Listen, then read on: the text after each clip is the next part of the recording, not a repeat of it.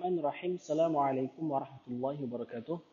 Innalhamdulillah wassalatu wassalamu ala Rasulillah amma ba'd. Rabbi shrah li sadri wa yassir li amri wahlul 'uqdatam min lisani yafqahu qawli. Insyaallah eh, para pendengar sekalian, pada kesempatan kali ini kita akan melanjutkan bagian kedua dari tafsir dan juga tadabbur surat Al-Fil, yaitu surat gajah. أعوذ بالله من الشيطان الرجيم. ألم تر كيف فعل ربك بأصحاب الفيل؟ ألم يجعل كيدهم في تضليل وأرسل عليهم طيرا أبابيل ترميهم بحجارة من سجيل فجعلهم كعصف مأكول. صدق الله العظيم. Ya, surat Al-Fil ini hanya terdiri dari lima ayat, kemudian uh, tergolong daripada surat uh, Makiyah yang mana Allah wahyukan kepada Nabi Muhammad SAW dalam periode dakwah beliau di Mekah selama 13 tahun. Surat ini menjelaskan tentang pasukan gajah yang mana sudah kita bahas di pertemuan sebelumnya berkenaan dengan sejarah mengapa dinamakan surat Al-Fil dan juga tentang penyerangan Raja Abraha ke Ka'bah ya. Penyerangan Abraha dari uh, Habasyah Ethiopia menuju ke Mekah khususnya bangunan Ka'bah dalam rangka untuk uh, memindahkan umat umat untuk beribadah yang tadinya hajinya di uh, Mekah mau dipindahkan kepada gereja yang sudah kita bahas kemarin ada di daerah Ethiopia. Taib, berkenaan dengan surah ini, surat Makiyah yang terdiri dari lima ayat, maka kita dapat mengkaji beberapa hal A'udzu billahi minasyaitonir rajim. Alam tara kaifa fa'ala rabbuka bi ashabil fil? Alam tara, tidakkah engkau melihat kaifa bagaimana fa'ala rabbuka? Bagaimana Tuhanmu wahai Muhammad memperlakukan bi ashabil fil terhadap orang-orang atau pasukan-pasukan gajah. Nah, terkait dengan pasukan gajah kita sudah bahas kemarin ya. Jumlahnya ada yang mengatakan 8, ada yang mengatakan 12 dan lain sebagainya. Nah, kemudian alam yaj'al kaidahum fi tadlil. Tidakkah terlihat bukankah dia yang yaitu Allah Subhanahu wa taala menjadikan tipu daya mereka yaitu upaya mereka untuk uh, menghancurkan Ka'bah, upaya mereka untuk uh, mengubah kiblat hajinya manusia saat itu dari Mekah menuju gereja mereka uh, mengalami sebuah kegagalan fi tadlil adalah sebuah hal-hal yang dal. Dal itu asli katanya adalah sesat, tersesat tapi di sini diartikan sebagai hal yang sia-sia, abas. Sia-sia atau abas ya, percuma. Sebab kita sudah tahu akhir dari pasukan gajah sendiri bahwa mereka tidak pulang dalam keadaan hidup-hidup. Kemudian fa'arsala alaihim tayran ababil. Nah, di sini pada ayat yang ketiga ini Allah mengutus salah satu pasukannya yang ada di muka bumi. Jadi perlu diketahui bahwa Allah Subhanahu wa taala memiliki pasukan-pasukan yang tampak oleh mata kita dan juga yang tidak tampak oleh mata kita. Ada yang berupa dari kalangan manusia yaitu kaum muslimin, ada yang berupa dari hewan-hewan ya, yang sempat juga menyerang Firaun. Kalau mungkin kita pernah membaca kisahnya Nabi Musa dan Firaun bahwa Nabi eh, bahwa Firaun diganggu atau diserang oleh makhluk Allah berupa serangga, kemudian katak, ular dan lain sebagainya itu juga merupakan pasukan Allah Subhanahu wa taala dari kalangan yang tidak terlihat yaitu dari bangsa jin, dari bangsa malaikat juga menjadi pasukan Allah bila Allah berkehendak.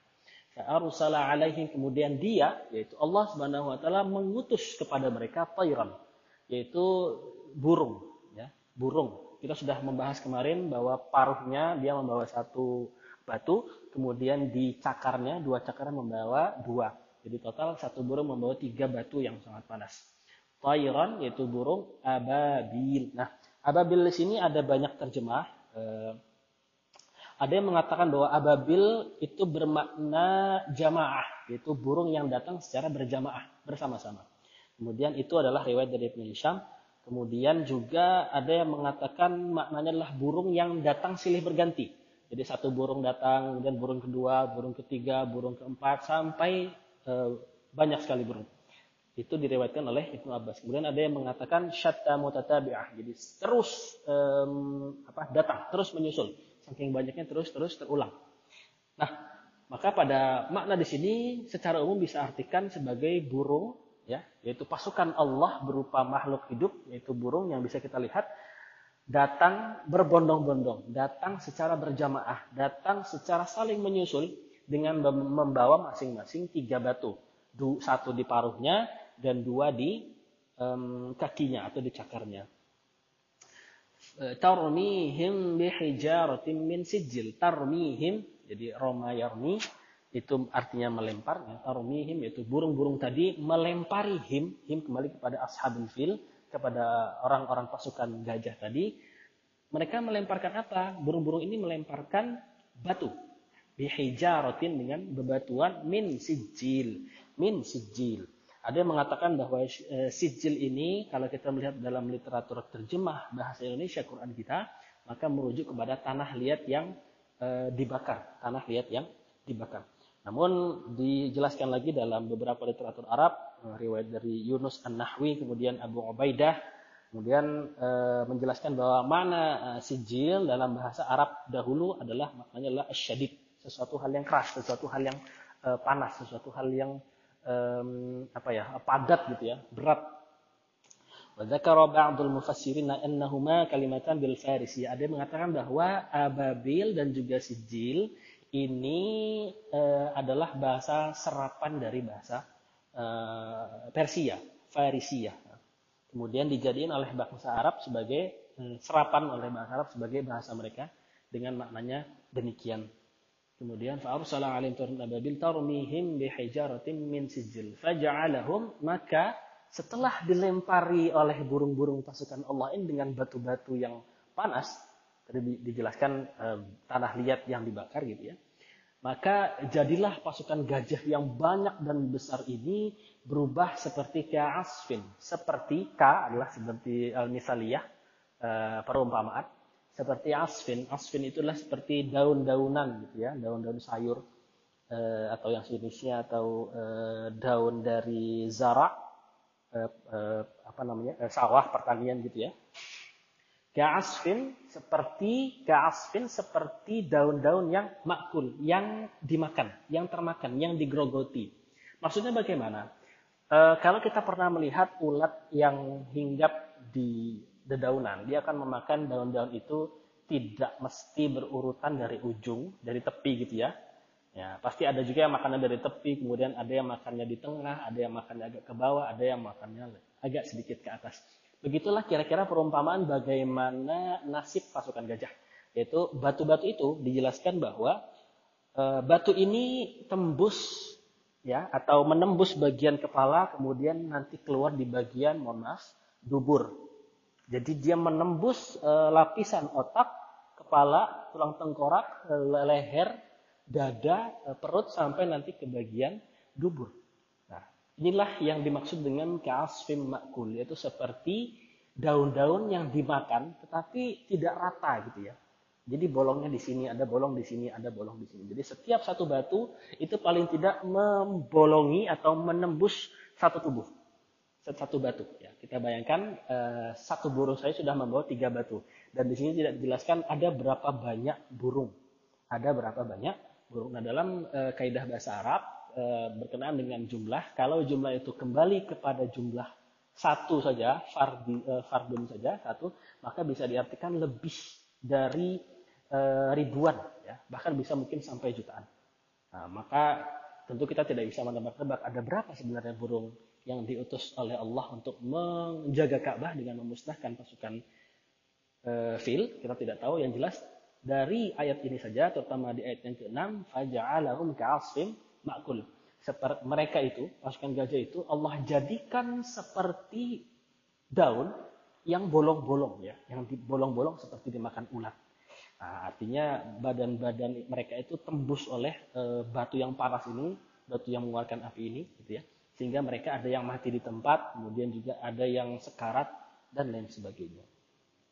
Adapun terkait dengan ciri-ciri burung ababil, sebagaimana dijelaskan, dari Husain bin Ikrimah berkenaan dengan toiron ababil. Makna dari toiron ababil adalah sekelompok burung yang warnanya itu hijau. Sekelompok burung yang warnanya itu hijau. Karena toiron khudran, warnanya adalah hijau. Kharajat minal bahar, yang keluar dari laut. Nah, ini sangat eh, mungkin tidak belum pernah kita lihat ya burung yang keluar dari laut. Burung yang keluar dari laut. Kemudian uh, kepalanya itu apa namanya? Uh, kepalanya seperti biasa ya, cuma nanti paruhnya agak panjang gitu untuk menahan uh, batu. Ada yang mengatakan bahwa burung-burung ini tetap dia terbang di angkasa, kemudian masuk ke laut untuk mengambil batu, batu yang terbakar tadi. Jadi sebagaimana kita tahu ya mungkin bagi teman-teman uh, atau satu saja yang uh, pernah melihat fenomena gunung berapi, kemudian kandungan-kandungan yang ada dalam gunung berapi itu kan di bagian bawah itu lavanya itu itu kan panas sekali ya. Ada yang mengatakan bahwa sebenarnya neraka jahanam itu udah di bawah kita. Jadi di bawah laut, di bawah tanah dan lain sebagainya. Sehingga kalau kita cocok logikan, maka burung ini masuk ke laut, kemudian untuk mengambil batu-batu dari neraka tersebut, yang yang panas tersebut kemudian keluar dan melemparnya dengan batu tersebut. Tapi ini tentu masih perlu dikaji dari berbagai macam hal. Namun yang perlu kita uh, garis bawahi bahwa sini menurut uh, sahabat Husain dari Ikrimah mengatakan bahwa uh, burung ini yang berwarna hijau ini keluarnya dari laut. Kemudian juga ada yang mengatakan warnanya itu sangat hitam. Wahia toirun saudun sangat hitam warnanya bahriyah yang juga dari laut. Kemudian e, paruhnya dan cakarnya itu membawa hijar, membawa batu.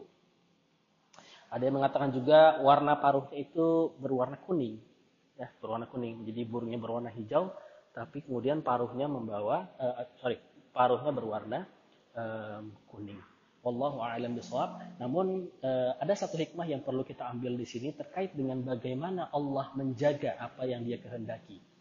Bayangkan Ka'bah saja yang tidak bernyawa, hanya benda mati dibangun oleh uh, malaikat kemudian ditinggikan pondasi oleh para nabi sampai kepada Nabi Muhammad SAW begitu dijaga oleh Allah Subhanahu wa taala. Maka bagaimanalah jadinya bila yang dijaga oleh Allah adalah sesuatu yang memiliki nyawa, yaitu manusia khususnya. Maka tentu ini menjadi sebuah kehormatan yang luar biasa kalau kita mendapatkan penjagaan dari Allah.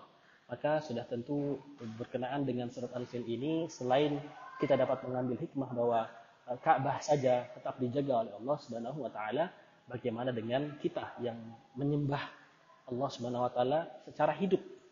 Ya, sedangkan Ka'bah e, adalah benda mati dari bebatuan. Maka ini kita berharap dalam hidup kita kita mendapatkan penjagaan Allah. Meskipun tidak dalam bentuk burung ababil gitu ya karena menyeramkan juga kalau kita dijaga oleh burung ababil. Tapi paling tidak eh, kita mendapatkan penjagaan Allah dalam bentuk yang lain. Seperti eh, rezeki kita lancar kemudian dijaga dari gangguan manusia dan juga jin di, digang, dijaga dari gangguan-gangguan manusia yang ingin berbuat buruk dengan kita dan lain sebagainya. Namun tentu saja mendapatkan penjagaan Allah berarti kita juga perlu melakukan sebuah pendekatan kepada Allah yang mana berupa mungkin ibadah kita, perilaku kita kepada sesama manusia mukmin dan juga non muslim, kemudian juga bagaimana kita bertaamul, berinteraksi dengan Allah, berinteraksi dengan sunnah-sunnah Nabi Muhammad SAW, maka mudah-mudahan dengan menjaga hal-hal yang demikian kita mendapatkan penjagaan dari Allah Subhanahu wa taala. Yang paling ringkas lagi tentu sudah menjadi kebiasaan kita bersama untuk senantiasa membaca zikir pagi dan juga petang. Ya, a'udzu bikalimatillahi tammati min syarri ma khalaq. Ini adalah salah satu mungkin kita bisa sebutkan uh, secara berlebihan ya, jimat sebagai jimat penjaga kita ketika seseorang sudah membaca itu dengan uh, baik gitu kan, kemudian memahami maksudnya, maka insya Allah dia akan menjaga maka insya Allah dia akan dijaga oleh Allah mulai dari membaca itu sampai nanti dia di siang hari atau di sore hari. Kalau dia membaca di sore hari, maka akan dijaga oleh Allah sampai dengan pagi hari lagi. Wallahu a'lam bishawab. Mudah-mudahan kita dapat mengambil pelajaran dan juga hikmahnya. Billahi taufiq wal Assalamualaikum warahmatullahi wabarakatuh.